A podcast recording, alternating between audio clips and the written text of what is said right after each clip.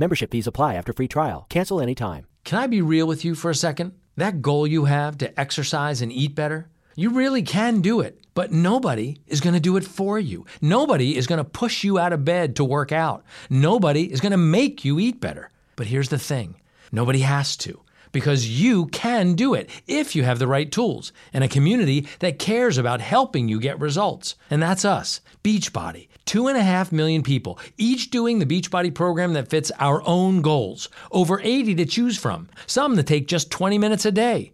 Nutrition plans that teach you how to eat healthy and still enjoy food. What we all have in common is we know it's not easy, so we help each other. It's as convenient as your TV or laptop, but you need to decide that you're worth it. That's why I'm inviting you to try our amazing Beachbody fitness and nutrition programs. Let us help you succeed. Here's how. Go to beachbody.com to claim your free membership and start feeling great. Muddy Knees Media.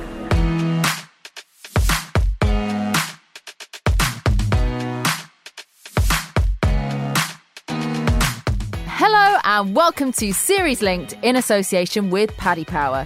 I'm TV journalist Emma Bullimore, and as ever, I'm joined by Mark Jefferies from The Mirror. On this week's podcast, we have the one and only DCI Gene Hunt himself. Philip Glenister will be joining us in the studio. And of course, me and Jeffers always leave you with a couple of top telly tips for the week ahead. You're listening to Series Linked, the podcast for TV fans by TV fans. Jeffers, how you doing? I'm really good. I'm a little bit on edge, or no, not on edge, but we've got a dog running around in the studio this week. Your dog Charlie's here, which is quite exciting. He is. He's our special guest for the podcast. Actually, in honour of the fact there's been a, a dog-related TV announcement. Yeah, I've, I don't think I've ever seen you as excited about any announcement before. I mean, it sounds all right to me, but not that great. Do you want to say a bit more about it? Yeah. So, A, I miss the days of big dog related programming. We're talking Pets Win prizes. There was one that Julian Clary did that Yeah, had fair. some kind of pun title as well. There's not that much of that on telly anymore, other than Crufts, which is a totally different thing. So Sheridan Smith, bit out there, but she loves her dogs. It does make sense, and everyone likes Sheridan. Uh, she's hosting Pooch Perfect on the hunt for Britain's best dog stylist. What about that doesn't sound brilliant, Jeffers? No, I like it to a point, but Sheridan Smith, I was like, this is great. What's she doing? What new drama? And then I was like, oh, it's a dog styling show, not even like a dog sort of talent show. It's mainly about how they're going to be styled and how they look on the dog walk. I think they've said. and, I- See, and then it said brilliant. it said BBC One. I was like, okay, yeah, that might work on a sort of Saturday early afternoon. Then it said sat- prime time, and I was like, okay, yeah, They've that's got quite. Sheridan, of course it's yeah, prime time. Yeah, so to be honest, you're not the only one that's reacted with so much joy. So I think it probably is a good idea, and we do need a bit more stuff to kind of make us smile on TV. So perhaps it'll work out. And we're kind of coming to the end of reality shows, almost anything that tries to be strictly doesn't quite work. Throw a dog in, everyone will be happy. So that's something to look forward to. But for now, back to the present day. Joining us on Series Link today is Philip Glenister. You'll know him as DCI Gene Hunt, but he's here to talk about his new show, Belgravia. Jeffers, I was gutted. I was away for this interview. You stepped in. Was he on good form? Phil was on great form, to be honest with you. I mean, I'm, I'm used to interviewing him for things like the old days, Ashes to Ashes, and quite sort of hard characters. And this is for a period drama on ITV. So, yeah, it was good fun. And uh, yeah, you did miss out. Here we go then. Here he is. This is Philip Glenister.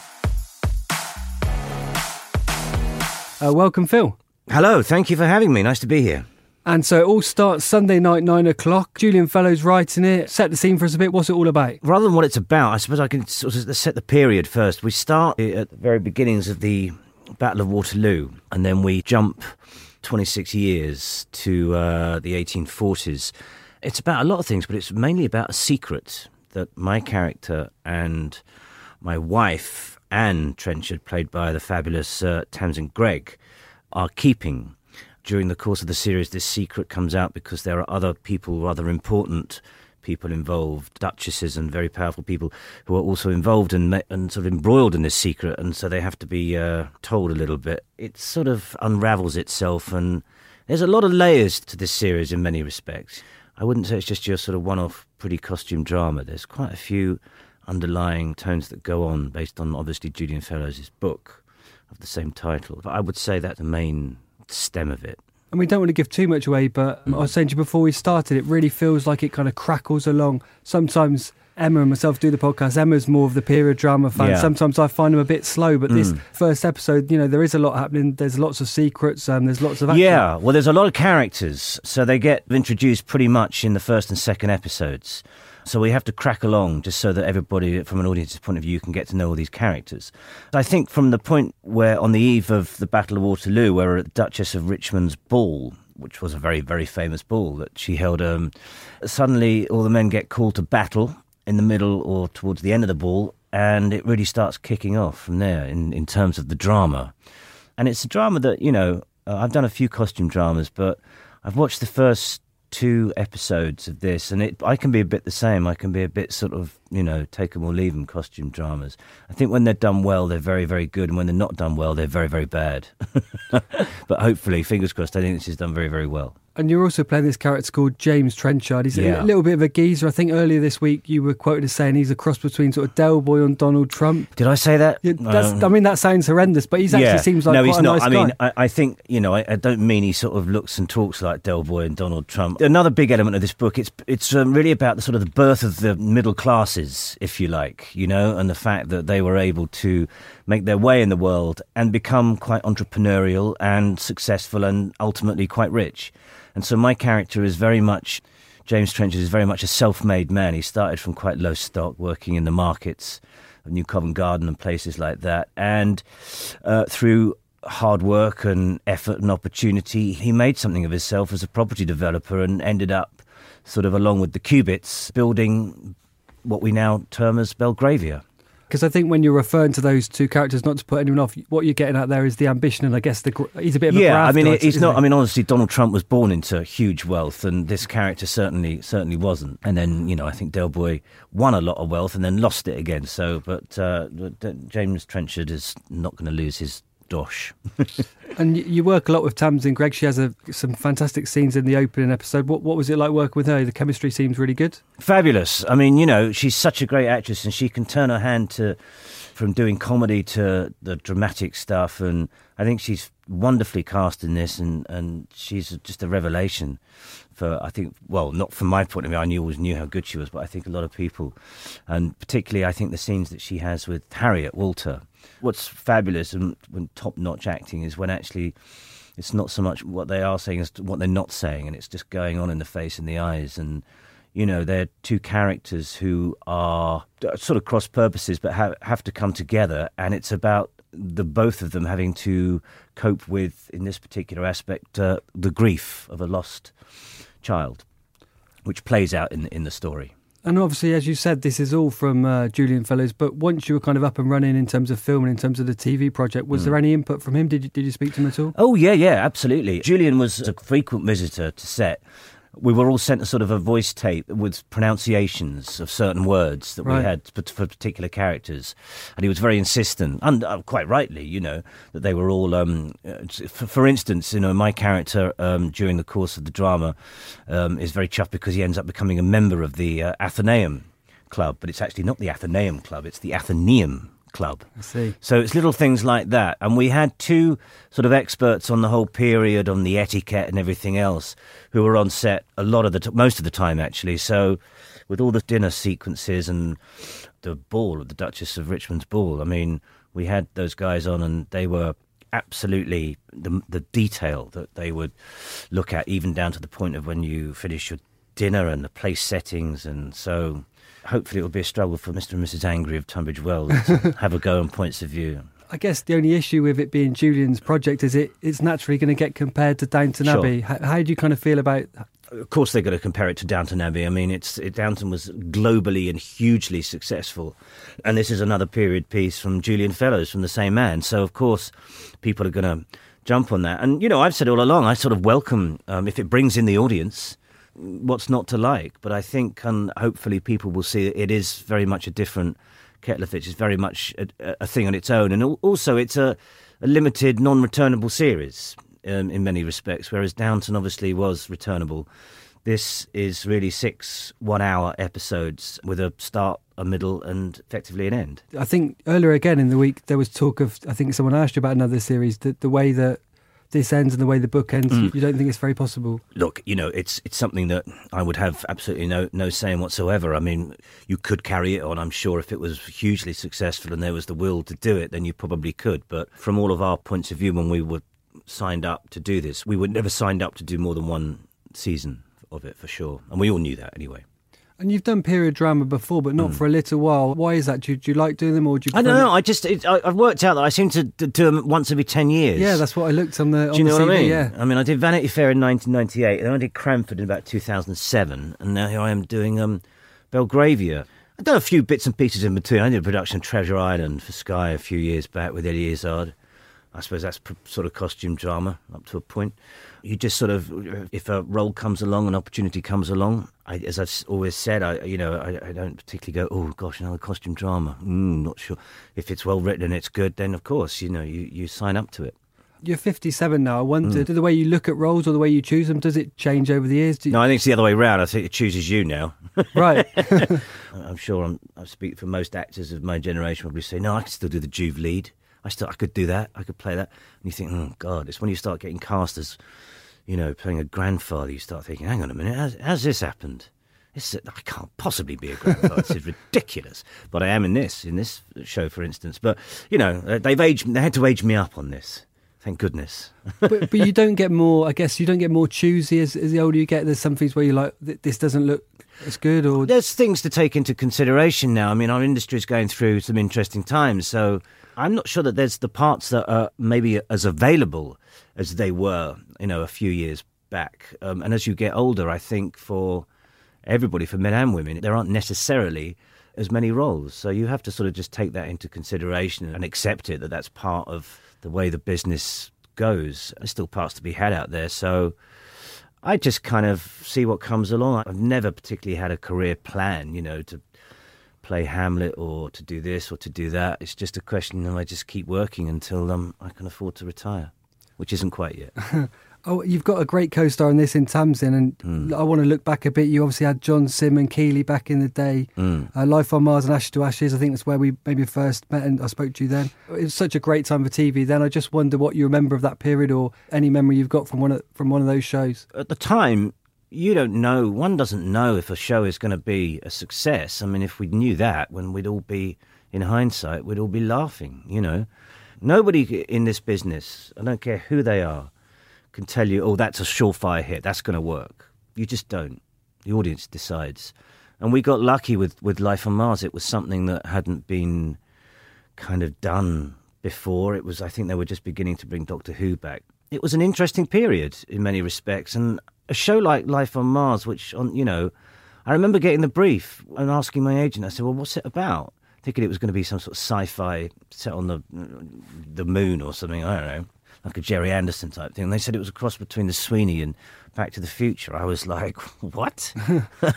and he's a copper, and it's you know, but ultimately it made me laugh. The first sort of fifteen pages, you think oh, that's just another generic cop show, and then you get to the moment where Sam Tyler gets run over and. You know, Life on Mars plays, and, and then it kicks into the seventies, and suddenly, you know, wow, what is this? And who's who are these characters? So, um, f- for its time, it was in many respects ahead of the game, I think, and it was bold and different.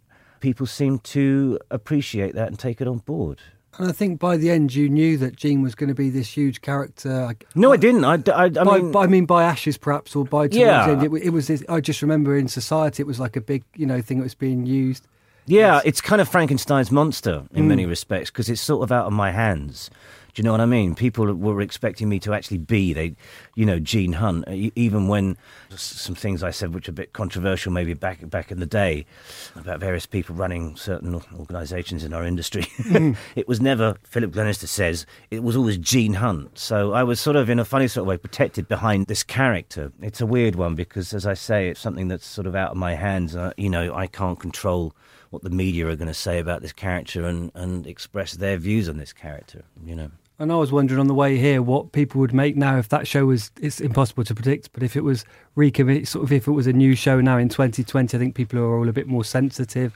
Obviously, it was very much a sort of character. I know. What, what, what do they say? What do they, people call people woke? What is woke? I've, I just don't get it. Does it stand for anything? Well, that's what Just I mean. keep like- hearing people say, "Oh, there's a very oh god, all these wokes," and I'm like, "What? What? What is it? I don't even know what it stands for. Who invented this word woke?" Yeah, I Do just you know what I mean? in I- in Gene in the woke generation. I'm not sure they would go so well together. No, I don't know. I mean, I was a- I've been asked this a lot of times, and every time I give it an answer to it, then somebody from the mainstream media in some form will turn it into some sort of jingoistic, sort of, or the nationalistic sort of um, diatribe against these wokes, whoever they are. Whatever. I played the role then. You know, as far as I'm concerned, there's been talk of this and that and this and that. I don't know. You'd have to ask Matthew Graham. He, he co-created it and co-wrote it. He thought he might bring it back in some form. So I says I would say to people, you'll have to go and badger him. And do you have a favourite role over the years that you've played? I don't know about role. One of my favourite jobs, I think, was definitely doing Mad Dogs. Yeah, That was fun because you know that was um, something that we were all kind of involved in from the conception of it. Really, it was um, a desire for, particularly for John and myself and, and Marc Warren, to to do something together. It sort of came about with a meeting with a friend of mine and my wife, Suzanne Mackie, who's now obviously incredibly successful as executive producer on The Crown, amongst other shows. And Suzanne was looking to join a production company, and she had a meeting with Andy Harries, who had just started up Left Bank Productions. And she was literally going in to see him the following day, and, and myself and my wife had dinner with her, and it was Beth. My wife said, "You know, Phil and Mark and John are looking to do something together." And Suzanne said, "Can I take that into to Andy just as a?" And and she went, "I'm sure he wouldn't mind. Yeah, fine." And so she went in and saw Andy the next day and said, "I had dinner with Beth last night, Phil, and, and you know, they these guys they guys want to do something." And Andy went, "It's a no-brainer. When can you start?" so there's a pitch over dinner, and next thing you know, it's a Sky show. She's working for Left Bank, and we're making um, a show called Mad Dogs, which we ended up doing four seasons of. and uh, also lots of filming, presumably Mallorca or somewhere like it was set in Mallorca, was it? Yeah, we had two seasons um, which we shot in Mallorca, and then two seasons where we shot in Cape Town. So it weren't bad. the trouble is, you end up doing a job like that, and you think, I'm never going to get anything as good, as, as fun as this again, you know? And working with friends. It was a really happy time, I think, you know? We all got on, we had a fantastic crew, director, and lovely locations, and, and, and a nice time of year. So it was most enjoyable. And earlier in the week, you were asked about another series of this, and as we've discussed already, it doesn't sound like that's looking very likely. But you also referenced, oh, maybe we could just do it like being in a soap. So I felt duty bound to say to you, well, which Well, the only reason get I, you in no, a soap, Look, I know- said that because I'm just a lazy little thing. Because basically, we um, shot all the studio stuff at Twickenham Studios, which is around the corner from where I live. Right. As an actor, you spend so much time often away from home and abroad, and um, for long period. Two seasons of an American show called Outcast, where I was in the depths of South Carolina for kind of four and a half, five months, and didn't see the family for a long time. And um, as much as I, you know, I love America, I loved going to America. There's certain parts of America that, after a while, you just think, oh, I'm just really, really missing home now. You know. So that's the other thing. That was going back to the earlier question. I try and look for things that are a bit, maybe a bit closer to home now. So yeah, it was just a, a slightly flippant remark on my part, saying I could turn it into a soap, or Victorian soap, and as long as they're based out of Twickenham Studios, so because I he- could cycle to work then. so if Corrie or EastEnders are listening, they shouldn't get. We shouldn't sort that out. We Not unless they no. move to Twickenham Studios. And just the last question we always ask Phil is, what are you watching on TV? What do you like to watch? I'm not very good at watching drama. Uh, maybe it's the old busman's holiday thing. I watch a lot of sport. I like my golf. I watch a bit of football. I got very much into rugby in the last couple of years. Well, being a member of BAFTA, so you get all the f- screenings of the movies. So Christmas is usually spent watching films, to be honest, because they start sending them out around the end of November, and you've got to vote by the end of February, which I always think it's a crazy time. Everybody's so busy with Christmas and everything else, and then you know they expect you to watch 110 movies or something in the space of a month. Madness. And but will, will you watch this when it goes out on Sunday night? Yeah, definitely. I've watched the first two.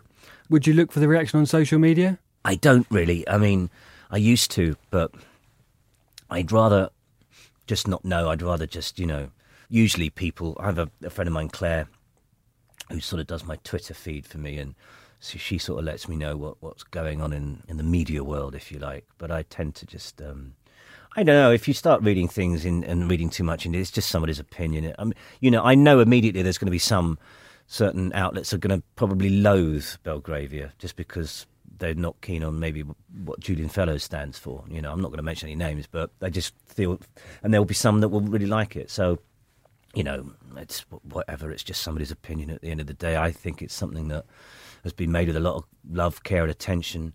Um, we've had some brilliant, talented people on board, and I'm very proud to be a part of it. And I think the writing's terrific, and it looks great. We've got money in it because uh, we've got American money, so they've put that on the screen, and um, it's just perfect. Good, good old Sunday night fare. Well, for what it's worth, I think it's brilliant too. So yeah, good Thank luck with it all, and uh, thanks very much for coming in. Brilliant. Thanks for having me. Pleasure. Thanks to Philip. Belgravia starts Sunday, the 15th of March at 9 o'clock on ITV, and it will be on the ITV Hub to catch up as well. Time now to welcome back our friend Amy Jones from Paddy Power. She's here with the latest odds to help us predict the future of the small screen. Hiya, Amy. Hello, how are we this week? Good, Yeah, thank really good. you. How are you? Yeah, I'm good, I'm good. Excellent. What have you got for us then? So, I thought what I'd kick us off with is Jane McDonald. She's left her show after, I think, cruising to everywhere that's ever existed. Pretty much. Um, pretty much. So, I thought what we'd do is price up what might happen next and what she might do now. A lot of people have said maybe she could do Strictly or maybe be on an ITV show. Are they the sort of things you've priced up? Yeah, and they're really short price. So, Strictly is only four to one. Wow. And we actually have that as the most likely, other than going on I'm a Celeb, which our traders also think is really short at evens. Even though apparently she said that she wouldn't. But you know, we've heard that before.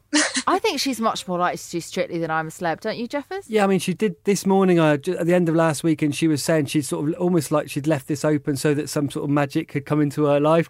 But ah. I, I think Strictly would be a good call. I can see why it's so short for I'm a Celebrity because the money does tend to be good. But I think Jane quite likes her creature comforts on these shows. You see her and she goes with her friend, and you know she she likes getting her hair done. She likes likes going in the spa. So I'm not sure how she'd cope in the jungle, to be honest. Anything a bit more left field that Jane might be up to? Oh, there's loads. Where to begin? So we've got Strictly's four to one, Dancing on Ice is six to one, The Celebrity Chase is eight to one. They're all fairly fairly standard ones. She for to be a judge on any ITV talent show is twenty five to one. That's Oh, I decent. quite like that. Yeah, yeah. For her to have a number one single is 150 to one. Oh, She'd love that, wouldn't she? I think she'd be upset by that. I think she'd want it to be like 10 to 1 or something. Yeah, I this mentioned. one was a particular favourite of mine, and that was to perform at Glastonbury, and that's 100 to one. Legend slot. Why not? I'd pay good money to see that. Okay, uh, cool. Well, Jane McDonald has a lot of options then, it would seem. Yeah, and the other thing we were going to talk about, Amy, I think, is about this new Netflix show, Love is Blind. You've priced up some stuff on that, just in case anyone hasn't seen it so far. You are literally sort of dating blind, aren't you? And they kind of end up, in, so, in some cases anyway, getting engaged, having never seen the person before. Are you, are you a fan of the show, Amy? Am I a fan of the show? I absolutely love it. I feel like it's the most bizarre thing I've seen in my entire life. And it was crazy because there were some people who were like, I fell in love with you from the first time you said hello. And I was thinking, that's not true. But yeah, it's, it's bananas and it's on Netflix. It's American at the minute. And what we've priced up is whether or not it will come to the UK. And it is odds on at 8.15 to come to the UK. And we've priced up who will have the rights to it, whether it'll stay with Netflix or not. Netflix are obviously the odds on favourites there at one to two to bring it to the UK. And in terms of the English channels that might get it, it'd be ITV, who we see as most likely as at four to one. But what we've done is we've priced up if it does come to the UK, who will host it. And it's quite interesting because I think it's a couple that host the US one. Is that right? Yeah, yeah, that's right. I think, yeah. So that makes it a little bit more interesting. So in terms of our favourites, probably unsurprisingly, it is Laura Whitmore and Iain Stirling. They're two to one to potentially host the UK version, which you could definitely see happening. Definitely. What about someone like Rochelle and Marvin or some? I could, I, you know, they do this morning together. What about if could they get the gig? We've got them at 25 to 1, but I thought our traders were being quite generous there. I feel like I could see that one. Yeah, yeah, I definitely think they they'd be in with a shout. I mean, I feel like this show's almost bound to come to the UK with any of these big sort of reality shows now. If they're a hit somewhere else, like The Masked Singer or whatever, they eventually come over here. Like, I don't think. I mean, you haven't seen much of it so far. Would I'm you? desperate to watch it though because suddenly everyone is talking about it and it sounds right up my street. What I was interested, in, I looked, I had a little glance at your odds, Amy, and I saw that you priced up Harry and Meghan, which could be amazing. I mean, what better fit? They're after Honestly, a I job was- now, aren't they? Well, exactly. It's, oh, honestly, that would just be incredible. But you, you need to watch it. It's just the most bizarre thing. The only thing that we were saying is, I wonder whether if it happened in Britain, whether British people would be like, "No, I'm not having this." Do you know what I mean? Nah, I I'm not reckon I reckon you'd find someone. Someone would do it. So what are the odds for Harry and Meghan? They're fifty to one. Also, That's in, not too in bad. the mix there. No, I don't think fifty to one was too bad. In the mix, there's Paige and Finn who just won Love Island at four to one. Gemma Collins and James Argent they're twelve to one. And I thought Mark Wright and Michelle Keegan was quite interesting at eight to one. So what we've learnt today is it, it's more likely that Harry and Meghan will host a UK version of Love Is Blind than Jane McDonald getting a number one single. That is that's damning. I'm devastated. Join Ruby Walsh, Paddy Power, Tom Nugent, and a whole host of great guests each week on Paddy Power's racing podcast, From the Horse's Mouth. From the Horse's Mouth. From the mouth of a horse. From the mule's muzzle. From the pony's trap. From the cob's gob. You get the picture. From the horse's mouth. New episodes every Friday. You're listening to Series Linked. Make sure you subscribe to the channel for the biggest TV interviews and to stay on top of all the best shows on the box. Click subscribe, takes two seconds. That's almost it for this episode of Series Linked, but we can't let you go without a couple of TV recommendations from me and Jeffers. So go on then, Jeffers, what's caught your eye this week? Well, tonight is the big one on Sky One. I think it's Breeders. It's a big new comedy. Martin Freeman's co-wrote it with Chris Addison. It's mainly Martin in the show alongside Daisy Haggard, another great actress. And Back it's to life. Yes, That from Back to Life. yeah. yeah, yeah. So it's and it's all about parenting really, but in I think a really realistic way. There's lots of swearing, there's lots of anger towards the kids.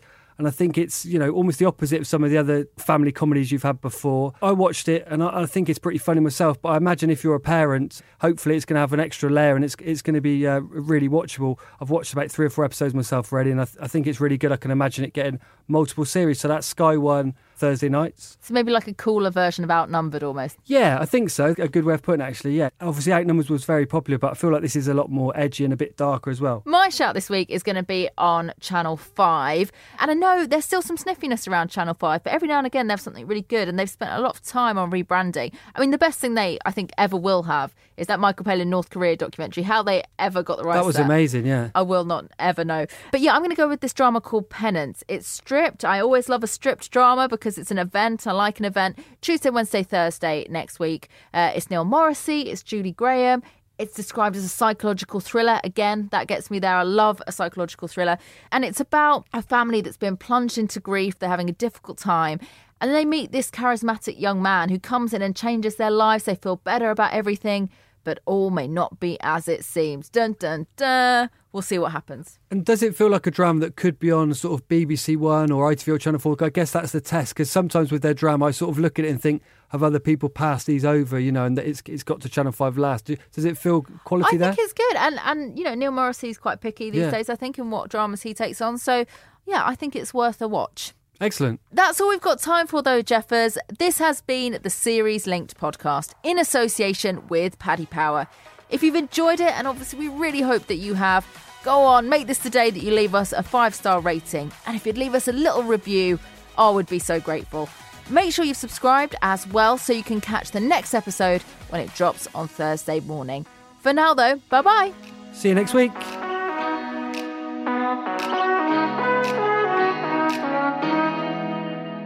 Muddy Knees Media. Membership fees apply after free trial. Cancel anytime. Can I be real with you for a second? That goal you have to exercise and eat better, you really can do it, but nobody is going to do it for you. Nobody is going to push you out of bed to work out. Nobody is going to make you eat better. But here's the thing nobody has to. Because you can do it if you have the right tools and a community that cares about helping you get results. And that's us, Beachbody. Two and a half million people, each doing the Beachbody program that fits our own goals. Over 80 to choose from, some that take just 20 minutes a day. Nutrition plans that teach you how to eat healthy and still enjoy food. What we all have in common is we know it's not easy, so we help each other. It's as convenient as your TV or laptop, but you need to decide that you're worth it. That's why I'm inviting you to try our amazing Beachbody fitness and nutrition programs. Let us help you succeed. Here's how. Go to beachbody.com to claim your free membership and start feeling great.